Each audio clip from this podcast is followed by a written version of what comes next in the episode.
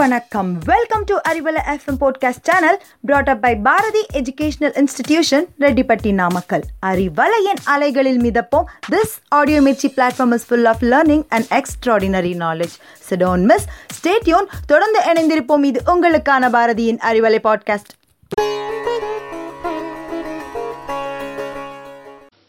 வானம் என்ன வானம் தொட்டு விடலாம். வெள்ளும் வரை வாழ்க்கை வென்று விடலாம். வில்லாக வானவில்லை கையில் ஏந்த வேண்டும். அம்பாக மின்னல்களை அள்ளி வர வேண்டும்.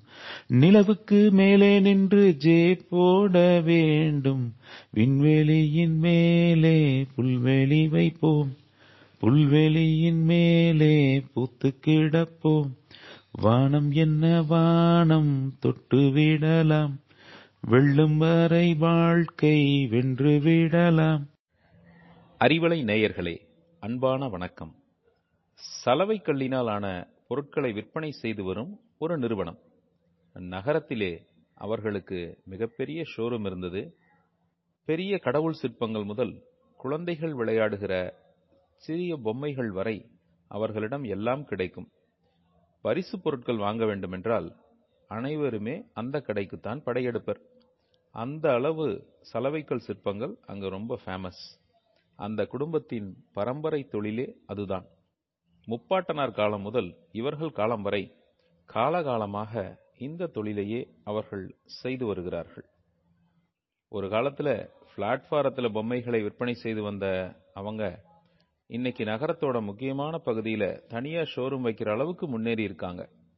அது மட்டும் இல்லை அவங்களுக்குன்னு தனியாக உற்பத்தி கூடமும் இருக்கிறது.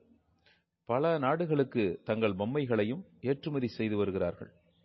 போதும் போதும்னு சொல்கிற அளவுக்கு வாடிக்கையாளர்கள் ஆயிரக்கணக்கில் இருந்ததுனால அவங்ககிட்ட வேலை செய்து வர பணியாளர்கள் முதல் விற்பனையாளர்கள் வரை அனைவரும் மிக மகிழ்ச்சியாக இருப்பார்கள். வியாபாரமும் மிக மிக நல்ல முறையில் நடைபெற்று வந்தது. மக்களுக்கு நினைவு தெரிந்த நாள் முதல் இவர்கள்தான் என்றில்லை இவர்கள் தந்தையார் பாட்டனார் முப்பாட்டனார் அனைவருமே இப்படித்தான் மகிழ்ச்சியுடன் இருந்தார்கள். காரணம் மிக மிக லாபகரமான தொழிலை அவர்கள் நடத்தி வந்ததால் தான் என்று எல்லோரும் நினைத்தார்கள். இதற்கு சாட்சியாக அந்த நிறுவனத்தின் முதலாளியாக இருப்பவர்களுக்கு ஒரு வழக்கம் இருந்தது. எங்கள் வியாபாரம் அமோகமாக இருக்கிறது கடவுளுக்கு நன்றி என்று ஒரு பெரிய உலோகப் பட்டயத்திலே பொறித்து வைத்துக்கொண்டு அதை ஒரு பேட்ஜ் அணிவது போல அவர்களுடைய சட்டையில் ஒவ்வொரு நாளும் மாட்டியிருப்பார்கள். காலம் காலமாக அந்த கடையில முதலாளியாக இருப்பவர்களுக்கு இந்த பழக்கம் இருந்தது. அவர்கள் சொல்வது போலவே வியாபாரமும் வர்த்தகமும் பொதுவாக நன்றாகத்தான் நடக்கும். ஆனால் எல்லா வியாபாரத்தைப் போலவும் இவர்களுக்கும் அவ்வப்போது சிறிது காலம் டல்லாக இருப்பது உண்டு. பொருளாதார மந்தநிலை மின்வெட்டு போன்ற எதிர்பாராத சூழ்நிலைகள் இவங்க வியாபாரத்தை மட்டும் விட்டு வைக்குமா என்ன? ஆனா சூழ்நிலை எப்படி இருந்தாலும் வியாபாரம் எப்படி இருந்தாலும் எங்கள் வியாபாரம் அமோகமாக இருக்கிறது. கடவுளுக்கு நன்றி என்று சொல்லக்கூடிய அந்த பேட்ஜை மட்டும் அந்த நிறுவனத்தின் முதலாளி சட்டையிலிருந்து கலற்றவே மாட்டார். அப்படி அந்த பேட்ஜ் அணிந்திருக்கிற அந்த முதலாளியை பார்க்கும்போது சில நேரத்தில் யாராவது கமெண்ட் அடிப்பாங்க. என்ன பெருசாக வியாபாரம் அமோகமாக இருக்கு? என்ன சார் அமோகமாக இருக்கு? வியாபாரம்னு சொல்றீங்க. ஆனால் எனக்கு பிஸ்னஸில் சரியான அடி சார் அஞ்சு லட்சம் லாஸ் இப்படியெல்லாம் அவரிடம் நிறைய பேர் கேட்பதுண்டு. கஸ்டமர்ஸ் அந்த முதலாளியை பார்த்தவுடன் பேச ஆரம்பிக்கிறதே அந்த பேட்ஜை பற்றியாக தான் இருக்கும். அந்த மாதிரி நேரத்தில் தன் வியாபாரத்தில் இருக்கிற பாசிட்டிவான அத்தனை அம்சங்களையும் அவர் பட்டியல் போட்டு பேசுவார். ஒவ்வொரு நாளும் புது புது மனிதர்களை பார்த்து பேசுவது அவர்கள் அறிமுகம் கிடைப்பது எனக்கு கிடைத்திருக்கிறது.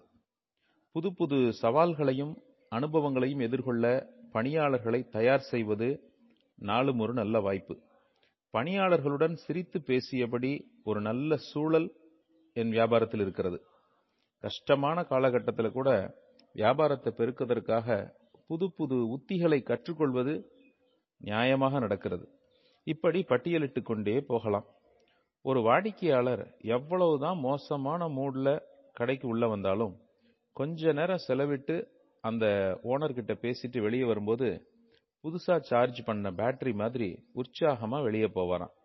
ஒரு நாள் ஒரு கஸ்டமர் கேட்டார் உங்கள் பரம்பரையே இந்த வெற்றிக்கு பின்னாடி இருக்கிற ரகசியம் என்ன? நீங்கள் அணிந்திருக்கிற இந்த பேட்ஜா இல்லை உங்கள் அணுகுமுறையா? அப்படின்னு கேட்டாராம். ஒரு கணம் யோசித்து புன்னகை சிந்திய கடை உரிமையாளர் சொன்னாராம் அந்த பேட்ஜ் தான் முதல் காரணம். அமோக வெற்றிங்கிறது அதுக்கு பின்னாடி தான் வந்தது. முதலில் நாங்கள் சொல்கிறோம் பிறகு ஊரே அதை சொல்லுகிறது. வேறொன்றுமில்லை என்றார். வியாபாரத்திலோ தனிப்பட்ட முறையிலோ என்ன நடந்தாலும் சரி ஒரு நேர்மறையான எண்ணத்துடனேயே எதையும் அணுக வேண்டும்.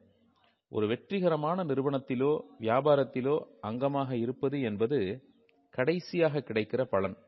ஆனால் முதல் தேவை என்ன தெரியுமா? சரியான பாசிட்டிவான அணுகுமுறை. நேர்மறையான எண்ணங்களை நீங்கள் விதைக்க ஆரம்பித்தால் உங்கள் ரத்தத்தில் ஊறி ஊறி மிகப்பெரிய மாற்றங்களை ஏற்படுத்த தொடங்கிவிடும்.